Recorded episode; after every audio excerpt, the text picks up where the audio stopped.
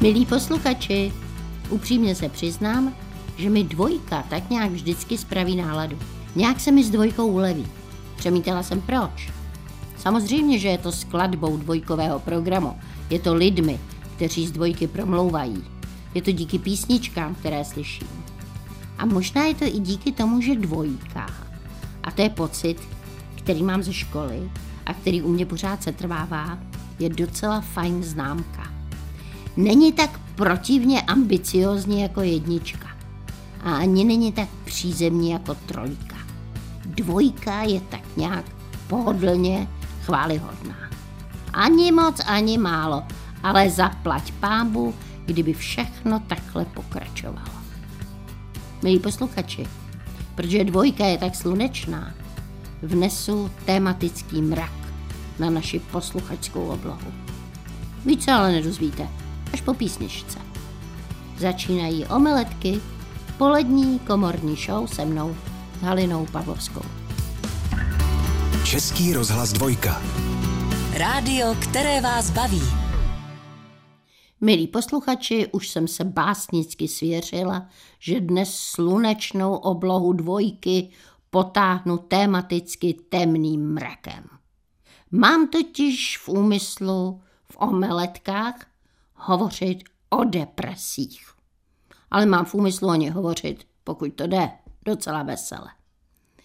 Třeba vám připomenu, jak jsem se setkala s moc atraktivním šlechticem. Vysoký, modroký, elegantní, dvorní. Políbil mi ruku a řekl, závidím vašemu manželovi, že vás má. A já jsem šlechtici odpověděla, můj manžel umřel. A on zaržal nadšením a zvolal, no to je ale báječné, tak to ke mně musíte přijet na zámek. No a já jsem k němu jela. A jak to dopadlo, jsem pak napsala v povíce, kterou moc ráda čtu na nejrůznějších svých vystoupeních a na dvojce jsem ji už taky četla. Ale teď se ještě musím zmínit o mé kamarádce, taky ji opustil manžel, ale ten nezemřel. Ten odešel za jinou. A má kamarádka se zhroutila, byla zoufalá a plakala, plakala, plakala. A pak jednou kránu mi zavolala a vzlikla, tak se dneska zabiju. A ještě než jsem stačila zareagovat, tak kamarádka dodala, když se mnou ovšem nepůjdeš do cukrárny. Sigmund Freud pravil. Předtím, než si diagnostikujete depresi a nízké sebevědomí, ujistěte se prosím, že nejste obklopení blbci. Omeletky Haliny Pavlovské Na dvojce. Milí posluchači, dvojka servíruje omeletky a tématem omeletek je dnes deprese. Americký lékař Martin Kellers docela nedávno přišel na to, že je to nejrozšířenější choroba, že jí trpí 80% lidstva, že nemoc nejčastěji postihuje ženy mezi 30 a 50 a že deprese je choroba spravedlivá, protože zasáhne ty, kteří mají úspěch, i ty, kteří jsou úplně dole. Dneska si nebudeme vysvětlovat, jaké léky na depresi zabírají, ani nebudeme hovořit o principu elektrošoku, ale na určitých případech vám jemně naznačím, co dělat, když to na vás jde. Deprese je totiž plíživá záležitost. A jedním z jejich nejtypičtějších příznaků je, když jsme smutní. Mému kamarádovi Robertovi je 52. Je šéfem reklamní agentury, má dvě děti, má ženu, má milenku a má milion povinností. A v srpnu se rozhodl, že potřebuje odpočinek a že pojede s rodinou do Francie. V bance stál dvě hodiny, protože měl poškozenou kartu. Pak zjistil, že mu v autě někdo ukradl rezervu. Pak musel odvést všechny kitky k babičce. Pak si vzpomněl, že zapomněl napsat výplaty zaměstnancům. A pak se do vozu snažil naložit v kajak, dceřino kolo, manželčiny čtyři kufry, svou videokameru, notebooky a kyslíkovou bombu. A pak mu došel benzín. A pak mu celníci vyrabovali auto. A pak si manželka vzpomněla, že nechala otevřené okno. A pak děti začaly řvát, protože si sebou vzali křečka a ten křeček se zašprajcoval pod sedadlem. A pak Robert zastavil na německé dálnici, přeskočil z vodidla a zmizel v lese. A za tři dny ho našli v Bavorsku, na mítině, na posedu a za boha nechtěl dolů. U Roberta se projevil tzv. manažerský syndrom. Trpí jim většina schopných mužů v produktivním věku, kteří na první pohled vypadají velice dobře. Kamarád Pavel je šéf-redaktor. Zhruba před měsícem zjistil, že mu do čísla zařadili článek, který už jednou vyšel. Dostal dopis, že ho jedna zpěvačka žaluje za urážku za 5 milionů. Napočítal v textu 130 gramatických chyb. Zjistil, že jeho zástupce přetáhla konkurence a že se jeho redakce musí vystěhovat, protože se majitel rozhodl neprodloužit časopisu nájem. No a pak Pavlovi jeho asistentka řekla, že odchází, protože čeká dítě, potom nejel výtah, no a potom Pavla označkoval pták. Zašpinil mu sako nad náprstní kapsou. A Pavel se za to místo chytil, seci na bobek, z očí mu vytryskly slzy a Pavel hořce plakal a vzlikal, nikdo mě nemá rád, nikdo mě nemá rád. No a houkačka ho odvezla na intenzivní péči, protože jak se tak křečevitě držela za srdce, tak si všichni mysleli, že má infarkt. Podle doktora Kellerse je klasickým projevem počínající deprese to, když se neadekvátně bojíte.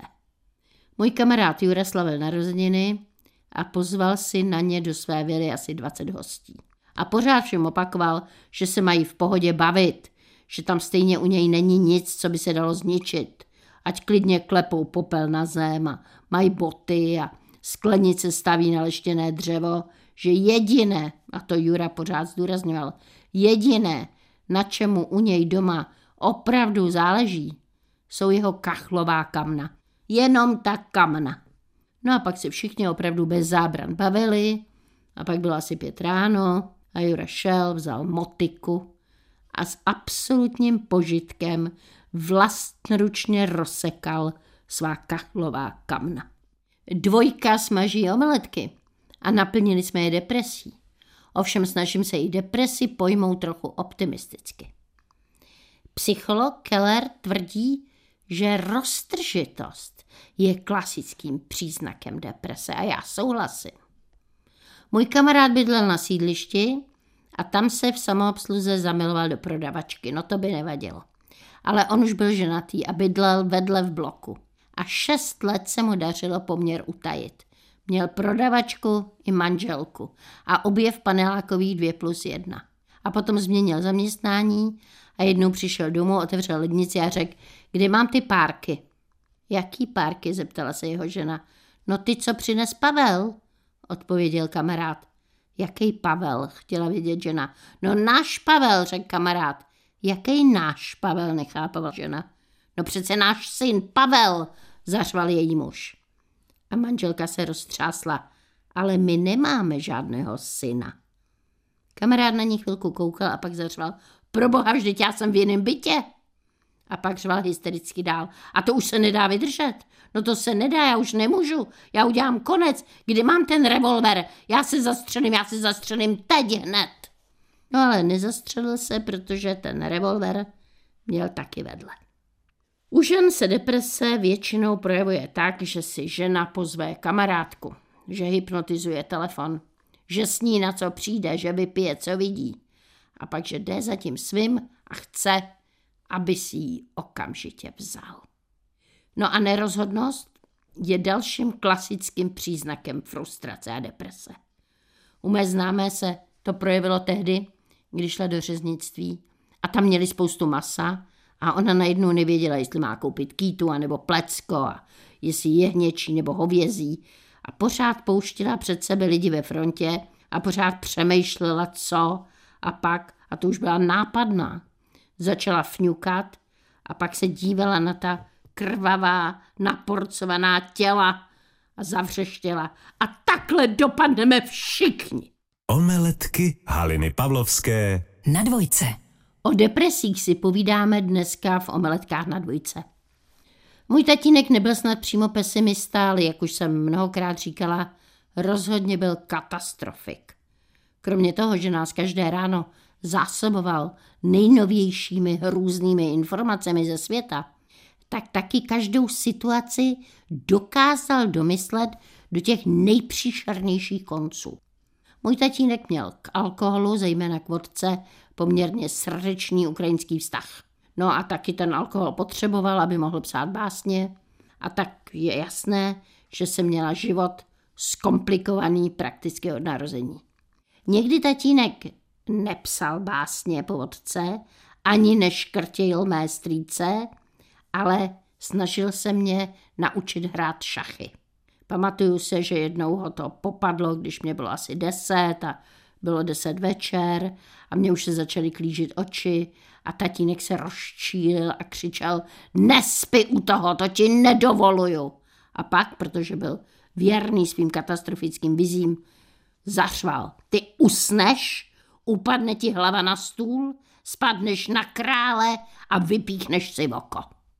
Podle mého oblíbence Marfyho snadno upadnete do deprese, když si zafixujete jeho existenční desatero. Poslouchejte dobře a já vás potom rozveselím. Murphy tvrdí, že za prvé nic není tak snadné, jak vypadá. Za druhé, že všechno trvá déle, než předpokládáme. Za třetí, může-li se pokazit víc věcí, bude to ta, která napáchá co nejvíc škody. Za čtvrté, nalezneme-li čtyři různé faktory, kvůli nimž se náš postup může nevydařit a vystříháme-li se jich, rázem se objeví pátý faktor. Za páté, necháme-li věcem volný průběh, půjde to s námi od deseti k pěti. Za šesté, jakmile se do něčeho pustíme, tak zjistíme, že jsme něco jiného měli udělat dřív. Za sedmé, každé řešení přináší nové problémy. Za osmé, proti blbcům není ochrany. Jsou příliš vynalézaví. A za deváté, příroda vždycky fandí skrytým vadám. A za desáté, matka příroda je pěkná děvka. Milí posluchači, depresí jsem naplnila dnešní omeletky na dvojce a musím vás teď hned trochu potěšit a proto se vrhneme na jídlo. A dneska si upečeme kuře. No ale není kuře jako kuře. Já budu schválně mluvit pomalu, abyste stihli všechny ingredience, které vám doporučím. Ale jsem si jistá, že když se vám kuře povede, tak se vaše chmury zcela rozplynou. Uděláme si dneska zapečené kuře s rýží a potřebujeme jedno celé kuře, lžičku uzené papriky, potřebujeme chorizo, potřebujeme cibuli, pět stroužků česneku, lžičku kmínu, potřebujeme chili flakes, takové ty lupínečky, potřebujeme asi deci a půl bílého vína, potřebujeme plechovku krajných rajčat, potřebujeme trochu mraženého rášku, potřebujeme větší hrst oliv jednojakých. A potřebujeme rýži. A potom taky půl litru kuřecího vývaru, hrst sekané hladkolisté petržele, šťávu z citronu, pochopitelně sůl, pochopitelně pepř a asi dvě lžíce oleje. Rozhřejeme troubu na 200 stupňů, ideální je program horkovzduch. Kuře naporcujeme na menší kousky, osolíme, opepříme a smícháme s červenou uzenou paprikou. Pánev rozehřejeme se dvěmi lžícemi oleje a kuře opečeme do zlatova. Prostě dokud kůže nebude propečená. Potom předáme na talíř. Chorizo nakrájíme na půl kolečka a opečeme do křupava. Cibuli a česnek zbavíme slupky, nakrájíme na drobno, nejdřív na pánev přidáme cibuli, orestujeme, potom přidáme česnek, ale taky kmín, čili a po minutě restování zalijeme bílým vínem a necháme odpařit alkohol.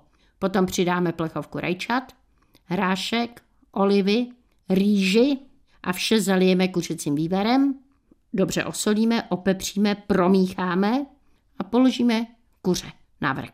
No a vložíme do rozpálené trouby a pečeme 45 minut, dokud prostě kuřátko i rýže nebudou úplně měkké.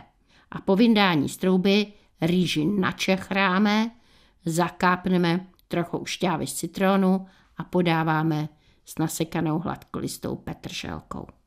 Už jsem úplně na to dostala chuť. No, já musím říct, že můj manžel byl nesmírně štíhlý, byl až hubený a klamal tělem. Když měl on na mě nějaké prostorové připomínky, tak já jsem mu říkala, že on je ale z profilu neviditelný.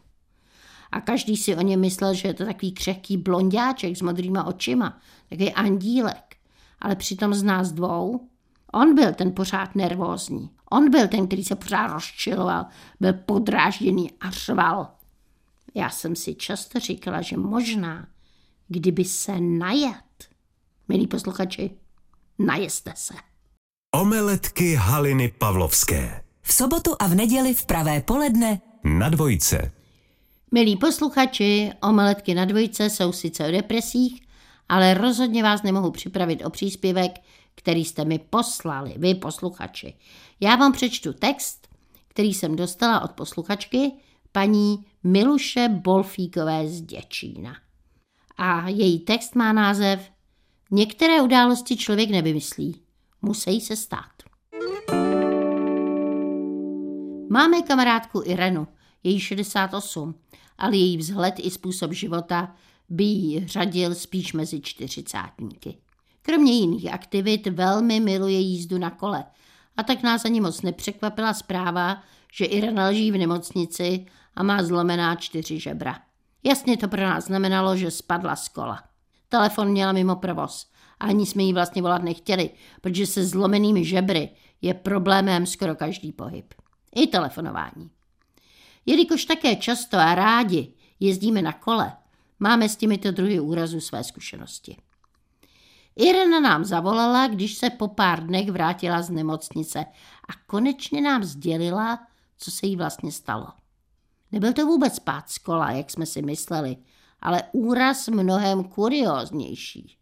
Ona nám to do telefonu líčila téměř jako humornou příhodu, i když to rozhodně žádná legrace nebyla. A začalo to celé úplně banálně. Jela se svým autem do servisu. Měli v něm odstranit nějakou menší závadu na rozvodech elektřiny. Přijela, zaparkovala auto čumákem asi 70 cm od zdi a šla vyřídit zakázku. Přejímací technik chtěl do protokolu zaznamenat stav tachometru, ten ale Irena nevěděla. Se slovy já vám to vyfotím, se odebrala s mobilem v ruce k autu. Na sedadlo řidiče si sedla bokem, nohy nechala venku.